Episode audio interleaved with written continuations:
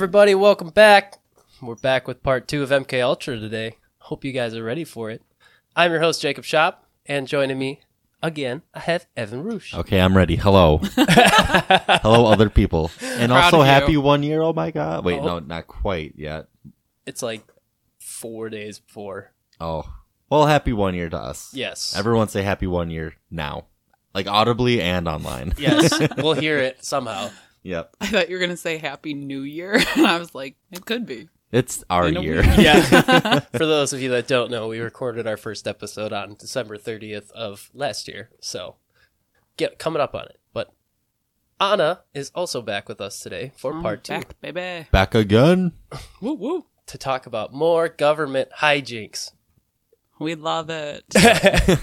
Those Which little, is the funnest way you can say that they tortured people with drugs. Yeah, those little rascals. Yeah. They're not little though. Like they're big, important rascals. Unsupervised rascals. Literally, yeah. CIA, yeah. Less supervised than the little rascals. Yeah. and their only supervision was the dog, I'm pretty sure. Yeah, like, so- in the movie. hey, and he kept them in line. All right. He what really harm did. did. they do? Other than trying to get in the movie theater, like in the huge trench coat, I think that's the only crime. Yeah. That's the only crime. Yeah. Quote unquote. That's Gottlieb. It's just three kids in the trench coat. Trying to get into a movie theater.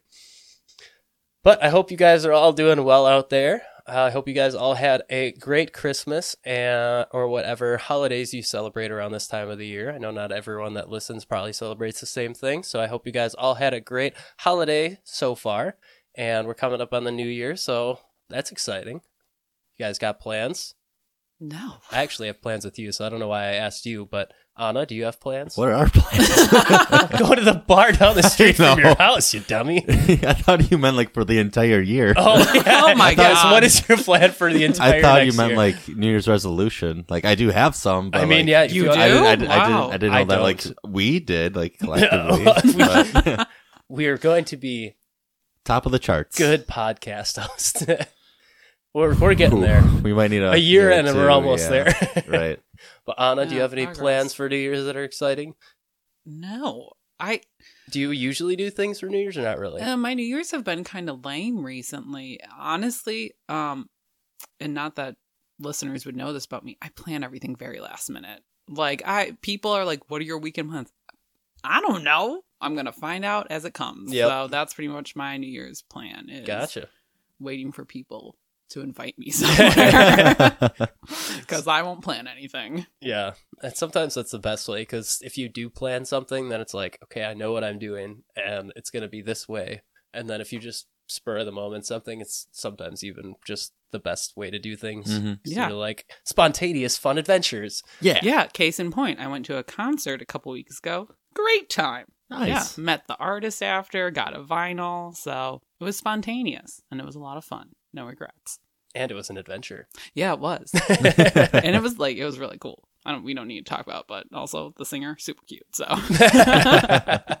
just a bonus. Like Yeah. Sidney Gottlieb cute or how cute? Oh. yeah, what are we talking? I knew here? that was gonna be we come talking back and bite me. 1960s Yeah. CIA cute or what? yeah, we talk. I said- Cutie No, I- intelligence agency. Yeah. I said Gottlieb was good looking. Oh, this guy's gotcha. like, which you all agreed with me. He's objectively good looking. he is. that is true. We did give him the first baddie. Aside from his giant feet. The club. Oh, dude. he was No. a terrible person. He was a terrible person, but he still, you know, he couldn't help that he had a disability. I'm psychologically torturing his dead persona. yeah. He may have been a really bad person, but he's still a person. Is he though? Nah. Yeah. but Evan, what are your New Year's resolutions? Now I'm excited to hear what they are. Oh, sure. So I'm planning on doing like a trip every single month. Okay. And so that can Nice. mean like going to like Door County in Wisconsin or like driving somewhere like in the I actually have an outline in a notebook upstairs, but but I can traveling a lot more. Like if I Sweet. can drive it there with Zuki, then I will. Or if I need to fly. And if anyone wants to come along, they're more than welcome to. But I'm so excited for you. This That's sounds my great. plan. Yeah, that's awesome. ask me in March how far ask, I'll you, say- ask you in March how your bank account's looking. right, right, yeah. Oh god, yeah. But uh yeah, honestly just basically the next two weeks I have off of work and that's where all the planning is going to be coming. Sweet. So That's awesome. that and top of the charts Heck yeah. podcasting Well, I know we have a planned trip that we're going to go out to the Dells again because we did that this year. and play the boys are back in town 38 times. Yep. Oh God. I think last year I'm not even kidding. It was in the 20s. Literally, like anytime someone new showed up, and we had like 14 people. so played it like 14 times just the first day before people got there. And then the second day, whenever someone like awoke from the slumber, Yep. like come back in the main room, we'd play. And then we'd go outside and sit by the campfire and like play beer darts, and it'd be Mhm. playing again. yep. the theme song. Yeah. And this is what that's- we do Yeah. when we all get together. Glad you guys amuse yourselves with Oh, this. we're- we're not very hard to amuse. No. But anyways, I hope you guys are all excited for the new year and looking forward to uh, whatever you guys have planned for resolutions. But as far as this episode, we gotta we gotta finish out Project MK Ultra before we get to that new year. So, you guys ready to dive back into this wonderful world of psychedelics and f- fun? Sounds like a groovy time. Fun? Question mark. Fun, I don't know. I think. So, in our last episode, we discussed most of the beginnings and the psychological and drug-induced tortures that the MK Ultra project had participated in, whether it be on our homeland soil or overseas. But we stopped right before we got to the story of a man named Frank Olson. So Frank Olson was a man incorporated with the MK Ultra project and eventually would meet his untimely death while he was still in, involved with the project. So that's how we're going to start off today's episode and then after that we'll get into the end of the project and Gottlieb's retirement and all of that good stuff. But to start off, let's get to meet who Frank Olson was. So, test after test and experiment after experiment, Gottlieb realized that what he was doing wasn't yielding any results. And one of the major failures that brought the tension of MK Ultra to a fever pitch was the death of Dr. Frank Olson. So, Frank Olson was born to Swedish immigrant parents in Hurley, Wisconsin, another Wisconsin connection, whoop whoop. on, on July 17th, 1910. It's just insane how many times Wisconsin comes up in this story that I I had no prior knowledge that that was even associated with this, Right. but Because it was funny with like Alfred McCoy, yeah, UW Madison professor. I'm like, all right, fine. That's like small world. But then it kept happening. Yeah, it was like- like so and so's from Wisconsin, Ira Baldwin, Frank Olson. Like, Mhm. it's I'm sure there's many more. crazy. And we just we're just known for apparently this and dairy products. it's serial killers. So we have a pretty bad reputation going, Right. honestly. I mean, At least we're we? known more- People love dairy. They love true crime. I feel like this is- We're gonna look at it in the positive Yeah. side. I love that spin so much. Like, how many podcasts would just not exist if it wasn't for Wisconsin serial killers? right? We just provide the entertainment for the country. I don't remember what comedy or what comedian it was, but I was listening to someone talking about how they went on a Jack the Ripper tour and they were like waiting for the big reveal of how many people Jack the Ripper killed. And then he's like, Yeah. Then the tour guide was like, And Jack the Ripper may have killed up to five women. and the guy was like, I was so disappointed. I could go to Wisconsin right now and see five people get killed. And it's just like, Yeah.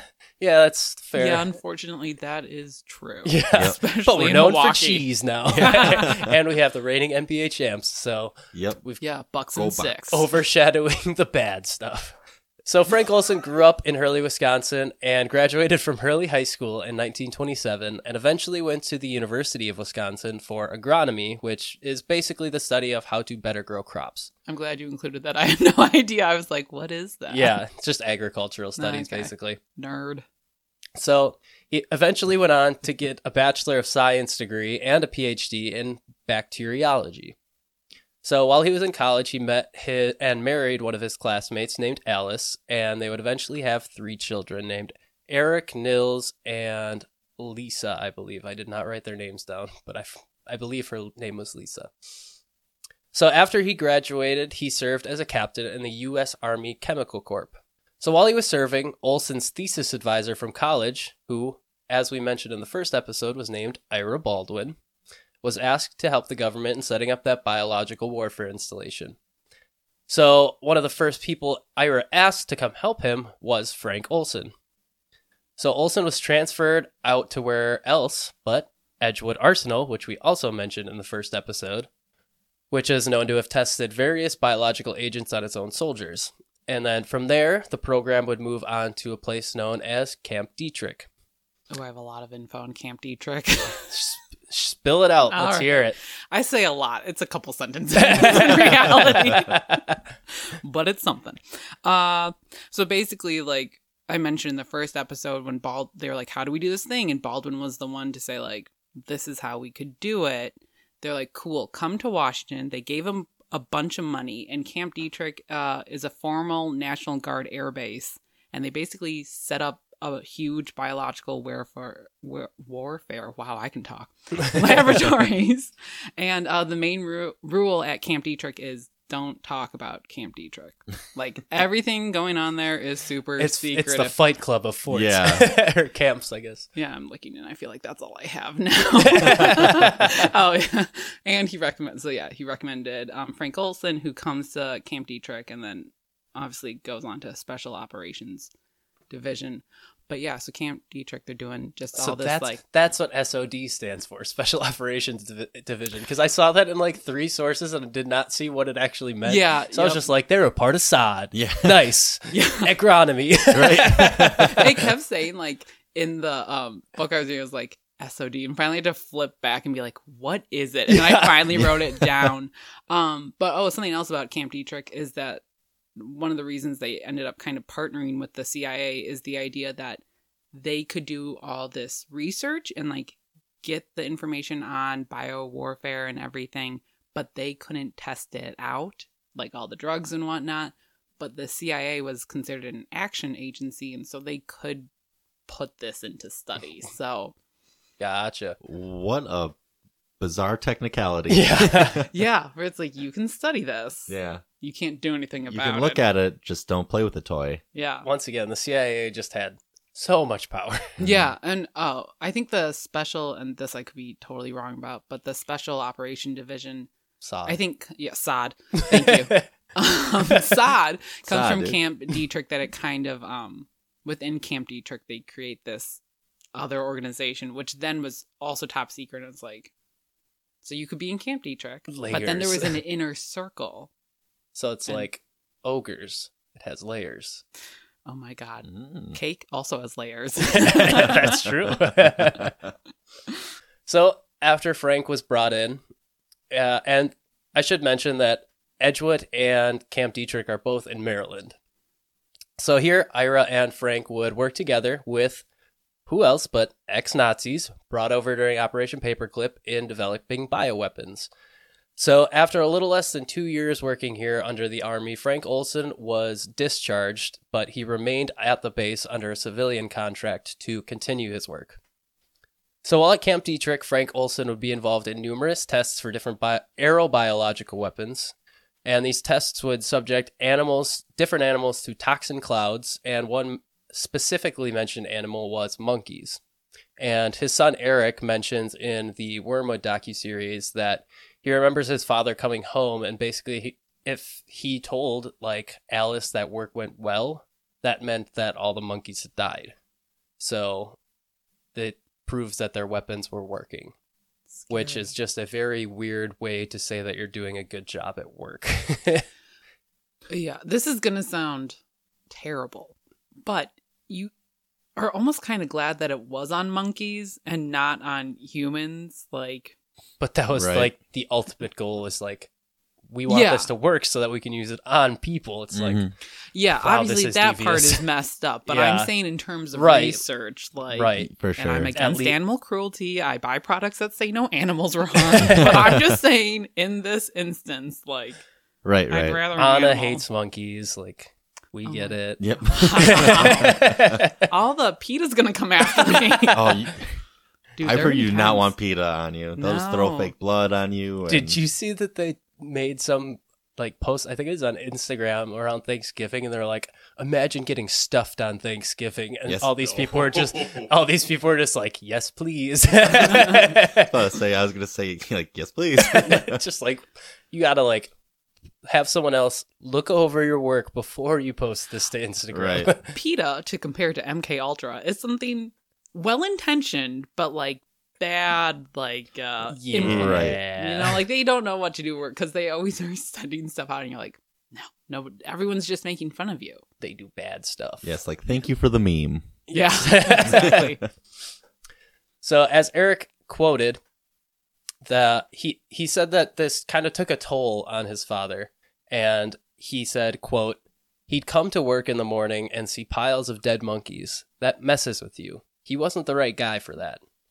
So Frank participated in these tests during various large-scale operations as well, such as Operation Sea Spray, in which a bacterium called Serratia marcensis Mar- marcensens. I don't know how to say Nailed that it. word. Something like that was released into balloons outside of San Francisco by a minesweeper and was subsequently carried into the city on wind currents and in the mist.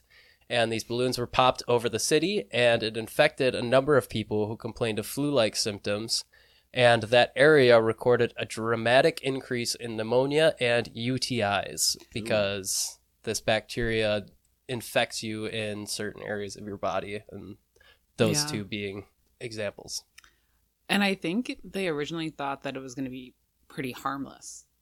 And then one person actually did die because he had, I think it was prostate cancer, and they couldn't, they were, they could not figure out why because I think he had been in remission and everything, and eventually it gets traced back to Operation Sea Spray. Right? Yeah, yeah, but n- they never like said for sure that like they denied it to the end and never had any consequence from it because they're like, well, you can't prove that it was us, and I mean they really couldn't. So like, oh, you guys released balloons over the city and then infected a bunch of people. Like yeah. that's so far fetched. Like you take that in front of a court, they're gonna be like, yeah, okay, sure. So Yeah. And it also goes back to I think the CIA kind of scares themselves with this too because they're like, we were able to do this. The Soviets could do it. yeah, exactly. it's like, ooh. Craziness. If you think we're nuts, let me tell you about uh, people across the Pacific. So some of those infected were said to have died attributed to this test, but like I said, none of it was ever able to be proved. And Frank Olson would also supposedly take multiple trips for work, in which it is reported that he visited some of the CIA safe houses outside the country where testing on human subjects was taking place. So all of this pretty much combined into him not be or not only becoming disillusioned with the work, but also possibly making him a threat to the program in the eyes of the higher ups.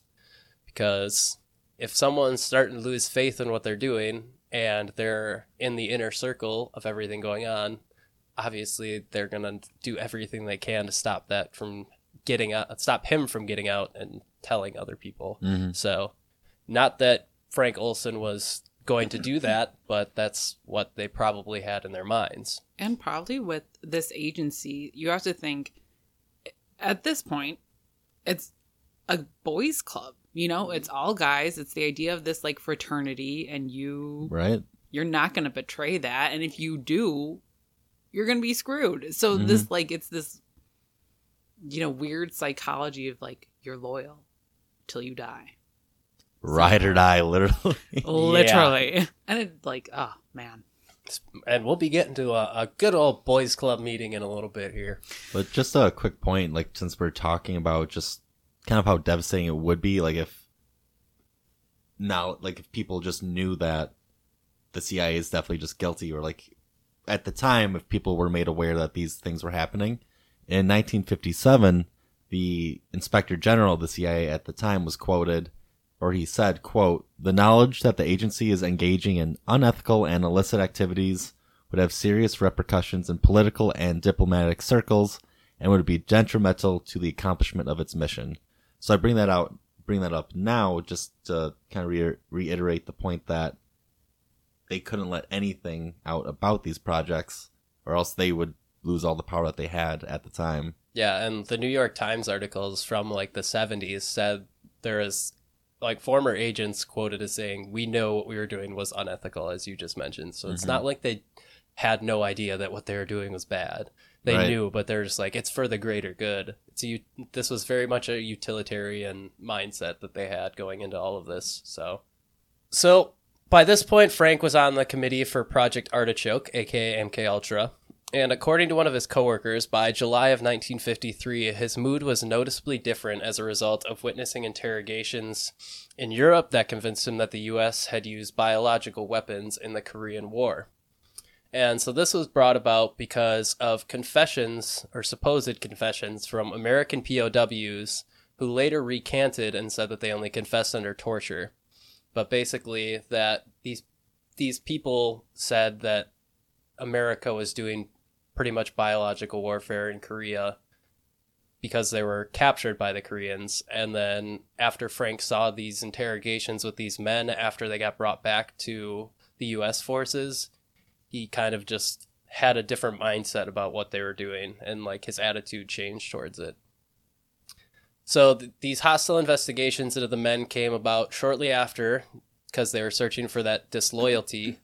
And a few months after the incident on November 18th, 1953, Olson attended a retreat of the higher ups in Project MK Ultra at a cabin on Deep Creek Lake in Maryland. And this is where the boys club meeting comes in. Hmm. And I think these gatherings, I guess, were pretty common. Yeah, it was. They're I, like, b- I believe it was a, cabin. a monthly thing. I don't know if it was always here, but yeah, I think it was like a monthly meeting that they had between different people.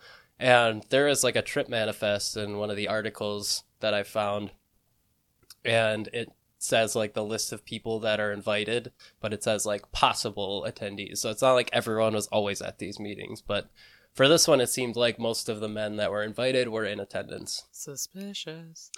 Also, I feel like it's again one of those things. The idea of being like exclusive. Yeah. like, you want an invite to this cabin. Right. You don't know what's gonna happen, but like you want to be in the know. You want those inside jokes. Well, and yeah, that's right. That's the whole thing. the whole Yeah. secret You wanna- hand. You want yeah. the secret handshakes. You want to pass someone in the office and be like, Haha, "Remember when? Sorry, you weren't." there." the water cooler talk. You just Yeah. walk away when when Andy comes over here, like you weren't there. yeah, sorry, can't relate. But also in the same vein, like you guys are looked at by like each other as the last line of defense against the Soviet technological advancement. So you guys are trying to pretty much single handedly make the U.S. ready for the possibility of Cold War attacks. You know. Yeah, and that go. I think that gets to your head in two ways. Of one, like, oh my god, we're at the last defense, but then also, yeah, we're the last defense. Like Oh, it's yeah. very much like an Uh-huh. arrogant thing, as much as it is like pressure on you. Yeah. You're also like, heck yeah, Right. I'm so smart. Whether or not that's true. So, according to that trip manifest, Frank Olson would be one of 11 or 12 people possibly participating. So, you may ask, well, who else was on that list? I do ask. You want to ask? Yeah. No, no, that was just who else was on that list. Okay, thank you for asking. I was too scared to ask. well, our good friend Dr. Sidney Gottlieb, he was on that list, along with a man named Dr. Robert Lashbrook, who is the man who would dose all of the drinks at the gathering with LSD and would later be the last person to see Frank Olson alive. Uh, another question: Do you think he used uh, the magician, like the magic tricks he learned earlier? So- and he was like, "Sleight of hand, you know? which drink is drugged? We don't know." Why is Robert keeping all these like flash bombs on his person? Yeah. Like, is he going to use those for something? Like, is there a party trick? Why does he keep on doing like the thumb trick? Like, the I saw a wand thumb? in his back pocket. Like, I don't get it. And also, it's twelve people. Like, Yeah, had to I be very good. right? So, in the Wormwood documentary, the way that they portrayed it was just that he was making the drinks near like the bar while everyone else was down by the like the fireplace, and then just put little drops in each one and brought them over. That's I don't know as- if that's actually how it happened or not It's fun. But I, I'm just I- picturing like him walking down like with two coo- like pitchers of Kool Aid type thing. Here you go, boy, something sweet. Avada Kedavra, fuck you! and And they all then he just like pirouettes away. Yeah. That's how I would have done it. I just really enjoy the idea of him not drugging the drinks until they're all holding them, and him just walking past me like, Haha, I got another one. It's like when you tap them on the opposite shoulder Yeah. and then like doop doop doop. Yeah. Yeah, like- You'd be so impressed with yourself if you were able to get away with that. But obviously, the idea of him in the kitchen makes much more sense. But or by the bar, It's not But, as um, fun though. No, it's Our not. idea is much more fun. Yes, Yeah. I definitely like the magician. The cart, approach. the, yeah, the cartoon magician aspect Yeah. of it is so funny. right. If you're gonna drug people, you got to make it a challenge for yourself. Make it fun. Yeah, at least make it He's flashy. the evil, he's the evil Fairly Odd Parent. so, as mentioned, Olson and the others in attendance were dosed with LSD, unknown to most of them. Some of them knew, but most of them did not. And Frank specifically suffered a bad trip. So, while he was there, he claimed that the others in attendance laughed at him and that he was never going to be able to live up to the standards that they all had for each other. So, after the three day retreat, Frank returned home. And while he was home, his behavior was even more noticeably dif- different than how he usually was. He refused to eat, he kept his distance emotionally, barely speaking about what had happened on his excursion. And one night, he, I don't know if he slipped up, but he told his wife Alice, quote, I have made a terrible mistake. So now it's out in the open that something bad has happened and she has reason to believe that something is going on behind the scenes because as far as the family knows he's just taking a ton of work trips and he's helping the CIA with some sort of biochemical testing or weapons testing or whatever. Yeah. So And most likely, they don't even know that it's the CIA. It's just like you're going to a research right, lab. Exactly. So they have no idea really of what's going on. So when he returned to work the next Monday, he went into his boss and pretty much asked, Are you going to fire me or do I have to quit? And he pretty much said that he felt he was too incompetent to continue his work. And his boss, named Vincent Ruwet, who had also attended the retreat, hoped his mental state would improve over the next couple days. But when it didn't, Vincent, along with Robert Lashbrook, flew Frank out to New York, where he was told to talk to an allergist, not a psychiatrist, who had close ties with MK Ultra and the CIA. So right away, they're already taking steps to make sure that he's seeing their people, Mhm. not that he's just going and seeing any random person, because who knows what he might say while he's in there, you know? So after his visit with the doctor, Lashbrook checked both of them into the Hotel Statler. Here, Robert and Frank shared a small room, room 1018A. which is rude. They could have gotten them two separate rooms. I know. I know the amount of funding that the CIA had. They could have done. They Like, could have right, done too. Obviously, probably strategic, but also if it's like they have to share a room, get them a big room. Yeah, At least I know. nice it's just like a it. small room with two twin beds. It's like Like this Come is making me feel Yeah. better. Like no, you guys just flew me out to New York, and this is the best you can do. You're like ah, the big city. and they stayed on the 13th floor, so it's like this was a big hotel. You're right. So Ooh, they could have really? done The better. thirteen. Yeah, unlucky. It's the. Ooh. I didn't Sydney- even think of that. Ooh, I did Well, not know. Sidney Gottlieb started working for the CIA on Friday the thirteenth, nineteen fifty one. So, So he's Jason Voorhees. yes, that's exactly what I'm saying. It's all coming together. We're connecting the dots.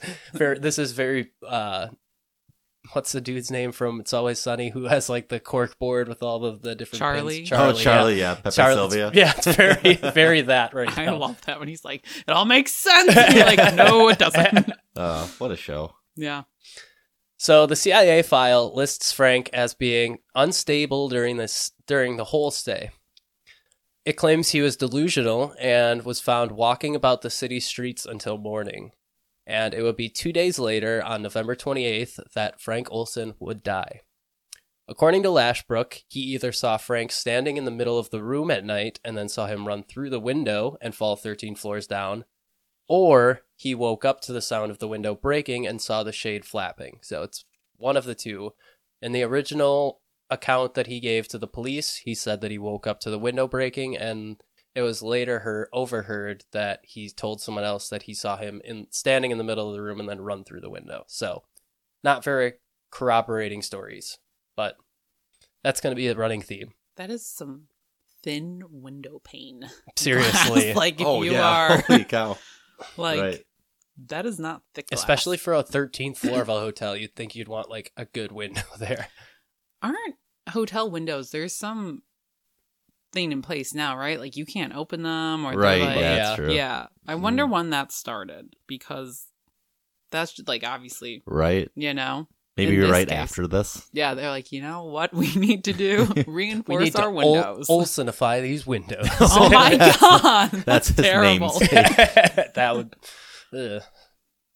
I don't know. You said it. I don't know who who said that. So Robert Lashbrook, after this Roll happened, tape. oh, he has all the cut edit- it, cut it out. Yeah, cut he it has out. all the editing Cut it out, power. me. So. Not if we drug him and then we- right, yeah. Okay, Yeah, that Vizzy has LSD in it. good. So Lashbrook then made a call not to the police or to the hospital, but supposedly to Sidney Gottlieb. But whoever he called, it was my face. It's like that's who I, I would was call so an emergency just too. who you gonna call? Gottlieb, Yeah, Sid Gottlieb. CIA, In an emergency, you always call Gottlieb. the clubfoot handsome man Oh my god. who likes to dance. yeah, loves the folk dance. Ironically, and milk goats. Yeah. What a guy. So, whoever it was that Lashbrook called, it was reported by the hotel phone operator that he connected a call from the, from a man in room 1018A and overheard this man saying, "Well, he's gone." And a reply on the other end of, "That's too bad." The hotel That's night chilling. manager That is Yeah. chilling. It is very like, like just shows how like little regard they had for anyone in Right. this like situation. like the disrespect. Yeah, like this man literally, like a minute ago, died. If someone said that about my death, like that's too bad. I would come back and be Yeah. like, "Excuse me." Right? Oh yeah, you're haunting the heck out of Oh, them. yeah. Oh yeah. At least I would. So the hotel night manager ran outside when he saw Frank fall and went to his side immediately. And supposedly Frank attempted to speak, but his words were unintelligible. And Frank died shortly after. So the police report that followed listed that Frank either, quote, jumped or fell, end quote, out of the window and ultimately died from suicide. So that's where we'll stop this story for now, but we will return to it later. In episode three. So, despite the unfortunate death of Frank Olson, Gottlieb and the rest of the MK Ultra team pushed forward, and throughout the next few years, they looked for magic mushrooms in Mexico, created a suicide capsule for American U2 agents who might get in, put into a compromising position if they get downed over Soviet airspace, and creating a wetsuit laced with shellfish toxin for an attempted assassination on Fidel Castro, which that's another episode we should do is just all of the different attempted assassination Yeah. methods for Fidel Castro. Yeah. Like the exploding cigar, the shellfish toxin laced wetsuit. yeah, we tried to get him quite a few times. Yeah. And failed each time. Yeah.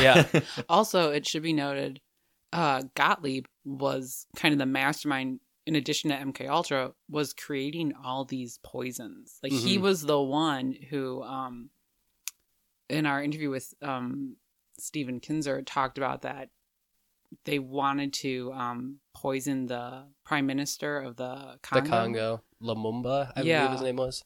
And uh Kinzer was looking into like, well, how would they have gotten this poison to him and all this stuff, and then realized, oh, it was Gottlieb what like created the kit and was the one who like carried the poison over, and who knows if he would have done the final act, probably not. But just like he's called poisoner in chief for a reason. Yeah. Because he was just this brilliant mind. Yeah. So- and he had good people. Like he had Frank Olson and Ira Baldwin working with him who are both like very like renowned bacteriologists and Yeah. stuff. So like he had good people on the payroll with him. It's just that they used it for a lot of bad things. Mhm. Right. And also in terms of things like budget, the sky's the limit. This guy has no like the higher ups are looking the other way. They Yeah. don't care what he does, they just want him to do it. They already gave him almost a quarter of a million dollars to buy the entire world supply of LSD Right. and just like put it as a write off. I don't know who writes it off. kind of hilarious that like tax dollars went to just purchase truckloads of LSD. Yeah. Well, and it's funny because apparently in the Edgewood like scenario, there was a period in time where a giant drum got just like showed up to like the the guy who was heading the project at the time at his office, and no one told him what it was. It wasn't like marked in any way, and he opened it up, and there was just like thousands of vials of liquid like pure liquid LSD. and like no one explained what it was, why it was there, and then a couple days after that, it was just gone.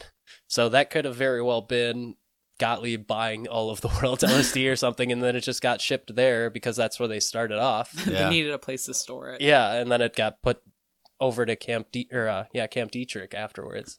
I don't know if that's what it was, but I don't- hey, connects. What if it just got shipped to like a random house? Like just this, just this mon pa shop that was selling like little side gadgets that look like vials or something Ye- like that. or it was like just they got these clear vials of liquid and they're like it must be some new drink. And then they just put it on the shelves and everyone just starts tripping in the neighborhood. That'd be a fun time. Man. Oh my god. so sidney gottlieb personally delivered poison to foreign embassies as we just kind of went over and all the while the lsd experiments carried on as well until in 1963 when mk ultra was discontinued. And i don't really know the reason why they discontinued it in this year specifically but that's the year was officially over but that really was not the end of it. And after the project was closed, the different methods used during MK Ultra were cataloged into a CIA interrogation handbook, which is basically a torture manual. So it is known as the Kubark, and you can find it online. It's readily available. Someone requested it through the Freedom of Information Act and uploaded it as a PDF, so you can read through all of it. There's a bunch of redactions in it, as with any CIA documents, but it lists a lot of good stuff in there that you can like see how they really normalized all of this. So, So lighthearted read. yeah, pretty much. Don't read it before bed. You might get nightmares. The uh, the manual lists various aspects from MK Ultra as important findings for future counterintelligence measures, and McGill is cited as a main source for the sensory deprivation techniques. And one quote specifically says, Results produced only after weeks or months of imprisonment in an ordinary cell can be duplicated in hours in a cell which has no light, which is soundproofed, in which odors are eliminated, etc. So basically, what Dr. Hebbs had been finding out through his st- studies on willing participants is what they tried to use as interrogation techniques on whoever. So, pretty sinister stuff from like a very well intentioned man. Right. torture. It's torture. Yeah. So Sidney Gottlieb retired from the CIA in 1973 when director Richard Helms was removed by President Nixon. And since Helms was one of the only people left in the agency who knew any of what Gottlieb did, he was pretty much the last bastion of hope for Gottlieb to stay in the CIA and stay protected. Yeah, Helms is the one too. We didn't really bring him up in the first episode, but he and Gottlieb are the one who write the proposal for MK Ultra to Alan Dulles. Is it Alan? Alan Dulles, yeah. And um, so Helms uh, is very much like in this the entire time. Yeah. So, because as we mentioned in the first episode, it started as Project Bluebird, then Artichoke, and then basically they just combined all of it under one name, which was MK Ultra. Yeah. And that's why we've referred to it as MK Ultra the whole time, pretty much, just because that's what the entire umbrella is. And I also know the name, like why they chose MK Ultra, which is it's so stupid. Is Alan Dulles was like, this is ultra secret information, or like they were like MK Ultra, and it's like that. We couldn't have come up with anything better. Like Artichoke was as dumb as it These was. are very by least- the books people until they Right. start testing drugs. yeah, Guys, it's super secret. Super No, no, no. Under their radar. Ultra secret. ultra secret. You can't tell anyone. Pinky promise right now. And now Like, we call it boys, bring MK. Ultra. Promise. And the MK, I can't remember what it stood for, but like Michael Kors. Yeah. um, but that was like meant to symbolize something as well. And as I think it was a partnership between the CIA and maybe the S- SAD. I could be wrong. There's some reason for MK though. Hmm. But yeah, ultras because Michael Kors. Okay. according to Jacob. so he Yeah, retired. right. So after Helms got removed, uh, like I said, there was no more people in protecting Gottlieb from this unsupervised stint that he had. Because at the time, CIA pretty much saw itself outside of the legal framework because they didn't have anyone telling them pretty much who to report to. And there's not a more perfect example of this than the bravado of Helms and Gottlieb ending their careers in the CIA because before they left, they both agreed that all evidence of MK Ultra must be destroyed. And that's why we know relatively little still about the specifics of a lot of this. Because Gottlieb personally drove to CIA record stores and destroyed boxes of evidence himself. However, they overlooked some financial records that got moved into a different place. Idiots.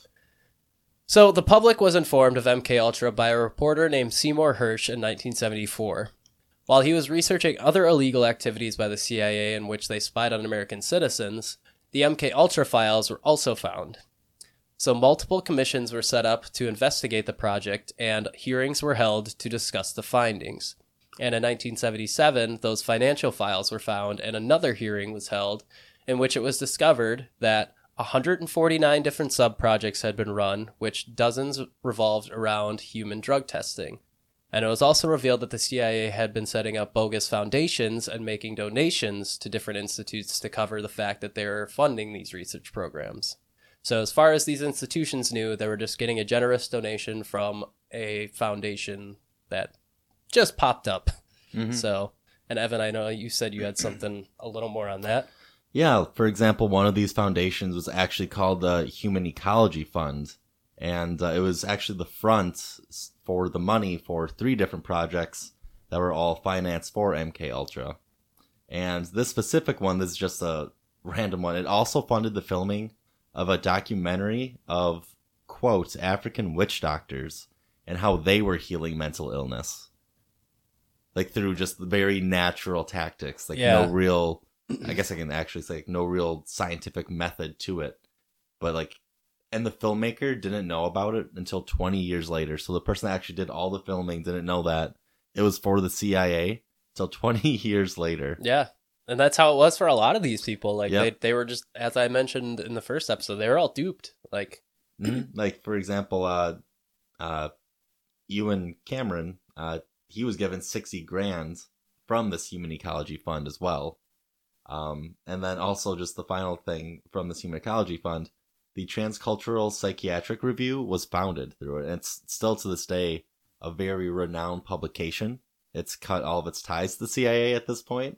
I'd hope. I'd hope, yeah. That's good. But uh, they were actually the ones like the CIA just started this incredible, like groundbreaking research report or research review for the field of psychiatry. So, yeah, they had a lot of different fake funds, fake names to supply this money, these grants to all these different scientists because scientists didn't want to directly be linked to the CIA because they just, I, I guess I don't know. They just didn't want to. yeah. And the people that And didn't, bad name of the CIA, I yeah, guess. the people that didn't even know were just told, hey, test these drugs for us through like this foundation or whatever. Yeah. And I, I believe in the, the Senate hearing report that I read, the num the monetary value is like three hundred and seventy five thousand dollars, which is like nineteen fifties and sixties money. So I don't know. I didn't look what that would translate to today, but it's probably over a million dollars at this point. So Mhm. there's not. It's not like a small sum of money going into this. Like there's a lot of money being shelled out. Gottlieb was asked to appear and to testify, but he avoided a public hearing through his lawyer and instead met in private with his lawyer and pleaded that he did not remember what happened. what? Yeah. Can you believe? Brilliant mind Yeah. has I missed that part. selective reviewing. amnesia. Yep. I missed this part. Literally just pleaded he as the article said, he pled amnesia. Like he just said I don't remember. So I'm taking back his baddie of history card. He doesn't deserve it. Like But like in a sense, he's like he answered the question. He's like, well, I don't really recall. Yeah. It's like right? you can't prove if he can't recall. Mhm. and they're looking But at this guy's record and they're like, okay, he's invented spy gadgets for our US spies. He's made a ton of poisons and almost assassinated two heads of state in different countries. Like, oh, you don't remember, huh? Yeah. I've moved on from that time in my life, so Yeah, don't bring it up. So he eventually pushed back a trial and died in 1999, never truly facing any consequences for what he did. So, going back to the Olson family, they didn't receive any information on Frank's death for over two decades. All they knew at the time was that he had died of a supposed suicide and that they weren't allowed to see his body afterwards because it was in too bad of a shape to be shown at the funeral, so it was closed casket. It wasn't until 1975, remember he died in 1953, when most of the events of MK Ultra came to light that the Olsons found out anything new about what what may have happened with Frank. They found out about what he was doing for work and about him getting dosed at Deep Creek in that meeting. So over the next year, they would receive an apology from President Gerald Ford, as well as a promise from him that this would never happen again, that they would be given all the information regarding what happened to Frank, and that they would also receive monetary compensation of $750,000. However, this was half a million less than what they had originally agreed upon. So in the in the documentary at this point Eric Olson who is Frank's son who is the one that spearheads a lot of the research and like investigation into what happened because he really wants to prove that his father was maybe killed like allegedly killed. And this has pretty much like destroyed his life. Like he's in over a hundred thousand dollars in debt and this consumed his entire life after he graduated college pretty much. And this is all he was focused on. Like he was getting fired from jobs because he could not focus on work. And it's pretty bad like how all consuming this became which i can't you can't blame him. Mhm. i mean your father died under mysterious circumstances and you were like 13 years old or whatever and then all you're left with is a sorry Beca- right. because basically what he thinks is that they invited the family to meet the president so that they could pretty much get this apology and get get of, away from a court hearing because they didn't the CIA definitely didn't want them to go to court because then more files would be brought to light and the public would be able to see these things so they didn't want that so they that's what Eric thinks is that this was kind of a diversion so that they would avoid going to court. After their meeting, Alice passed away in 1993, and it was at this point that Eric and his brother had their father's body exhumed and another autopsy was done on him by a man named James Starrs. And the reason they waited until after Alice passed away is because they both agreed that she had been through enough with everything that had happened Mhm. between Yeah. him dying, it getting rehashed 20 years after the fact, them having to go appear in front of different Senate hearings, go meet the president, all of this, it, they just agreed we don't want to put her through anything more. So James Starrs after exhuming the body was surprised at the condition and claimed that Frank's body was clearly recognizable. And he found that there were no cuts on the head or neck like the original report stated after obviously jumping through a glass window would do. However, he did find a bruise over Olson's left eye, which suggests that Olson was struck on the head before his death. So these findings put many questions into the case, but it wasn't really enough to prove that he was murdered. So th- to this day, nothing has changed, and the suicide ruling is still the official story. And one of the big hindrances in Eric's pursuit of truth, or what he believes is truth, is the fact that they pretty much signed an agreement when they met with the president saying like they can't come back and try and rehash this unless they have sufficient evidence that they can file a wrongful death suit. Oh. And that's the only way they can really get around this signed agreement that they made back in the 70s. So that's the the wall that he's facing and he's as I said spent most of his life trying to overcome that wall or break through that wall, but they still are struggling with it as far as I know to this day. So, That's sad. who knows? The uh the official line is that he jumped or fell out of the window, but One of the things I read is that they said the wounds on the body were similar to like what the CIA agents had learned how to like incapacitate someone. Yep.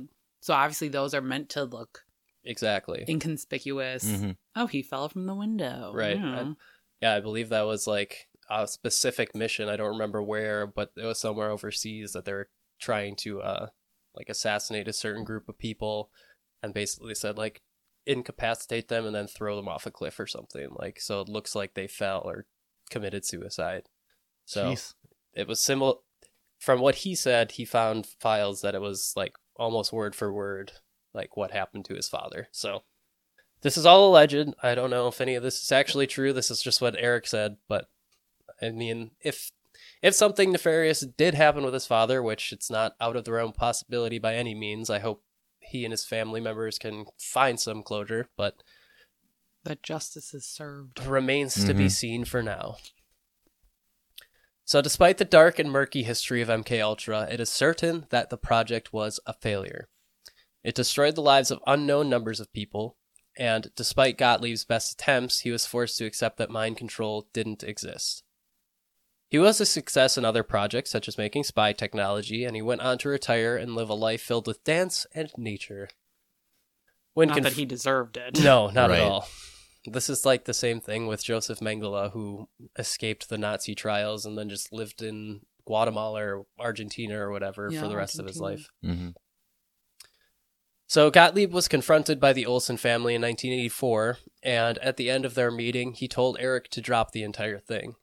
And he said that he should go search out a counselor who deals with grief and trauma after a family member commits suicide, which Eric said almost drove him like to physically harm Gottlieb. I was gonna say Yeah, I would have you- punched Gottlieb in the face. Yeah. Right. But despite the horrible things, countless horrible things that he did, he died a free man. And surprisingly, he was a major reason why the drug fueled counterculture arose in the late 60s because he brought LSD to America.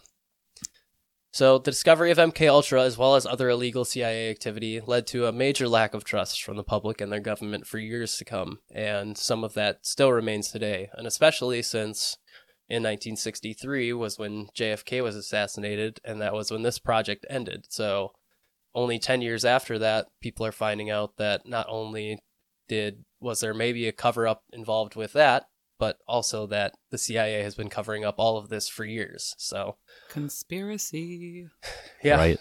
And this is one case where conspiracy was true, hmm and Yeah. people just didn't have ways to prove it for over two decades, and then finally it came to light.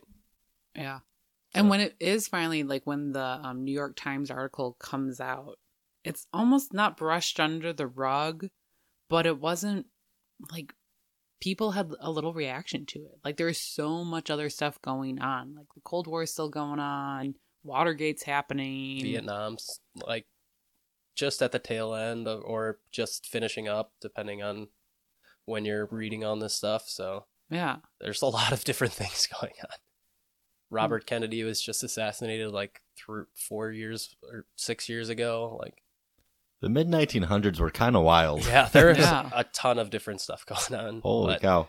yeah, all of that combined, just it, it just didn't really see the limelight, I guess you could say. Mhm. and now people are finally starting to realize like this actually happened and Right. it Like, was not good.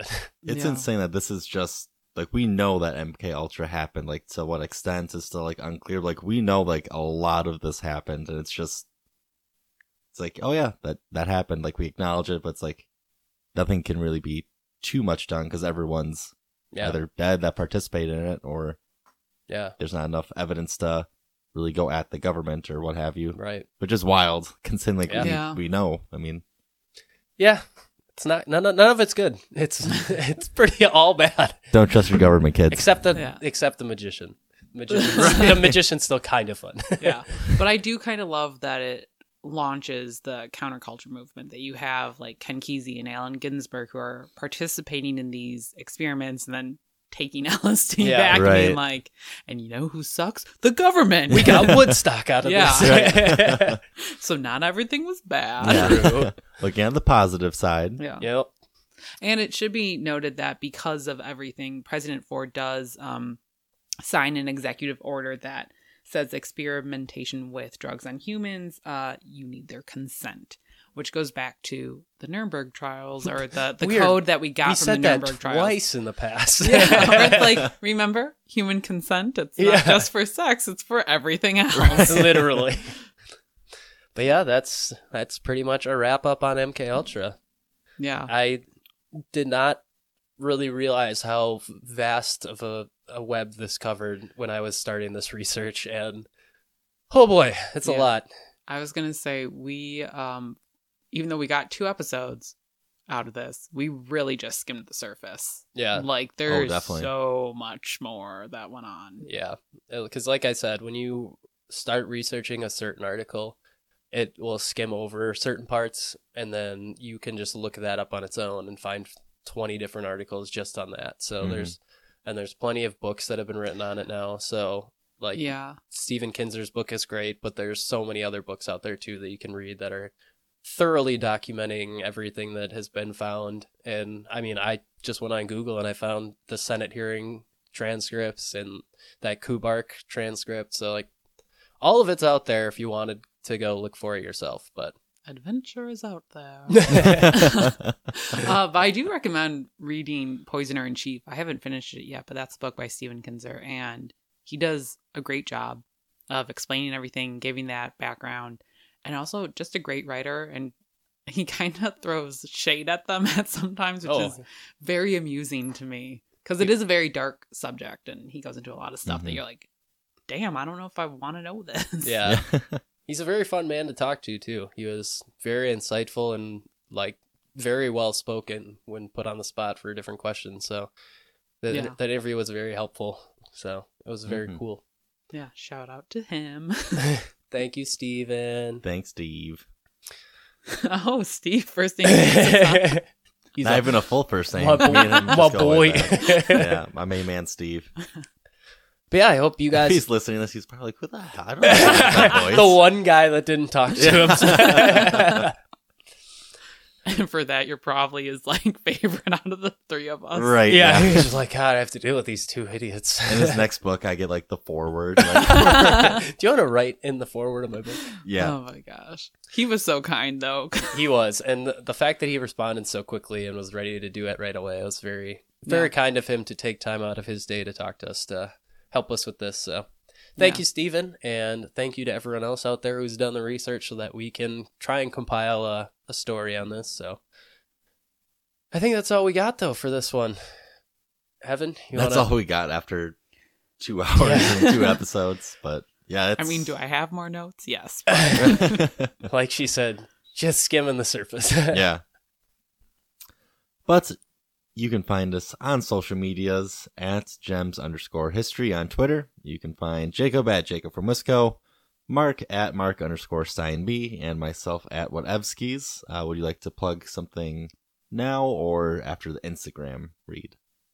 You have an Instagram? Oh, read? we have an Instagram. So It sounds find like an ad read. Yeah, I'm like- sponsored by Instagram. Yeah, You I meant not like finish sponsored, yours yeah, if not you sponsored. want. It was more of me like, oh, do you want Wait, me she- to read the Instagram Let, thing? let her do our Instagram handle. She said she wants to take it. I don't know what it is. Oh, it's at I thought you just said that you Oh, wanted no, to I take said it. I no, I didn't. I said It's I, here. You tell it to me, and I'll we're off the it. walls. Um. Okay, sounds good. Uh, at gems underscore of underscore history underscore podcast. Oh my god, that is so obnoxious. it is very It obnoxious. is the Follow worst. Gems of History at gems underscore of underscore history underscore podcast. Heck yeah. Yeah, so that was such confidence. Yeah, we need to change that. Yeah. if you want somewhere easier to reach out, you can uh, email us at gemsofhistorypodcast at gmail.com. And we'll respond to you there as well. or go on our TikTok at gems of history pod. Find us everywhere and anywhere. yep. Even right outside of your house. Right We're now. watching you. We're there. Oh, I, I'm not associated No. with this. not a stalker. Fair enough. out. Fair, fair enough. She's just a temporary guest. She Yeah, doesn't want to yeah. be involved in our hijinks. That's we got a magician and everything. We're ready. But yes, guys, thank you for listening. And once again, everyone have a safe and happy new year. And we will talk to you guys in 2022. Adios. bye.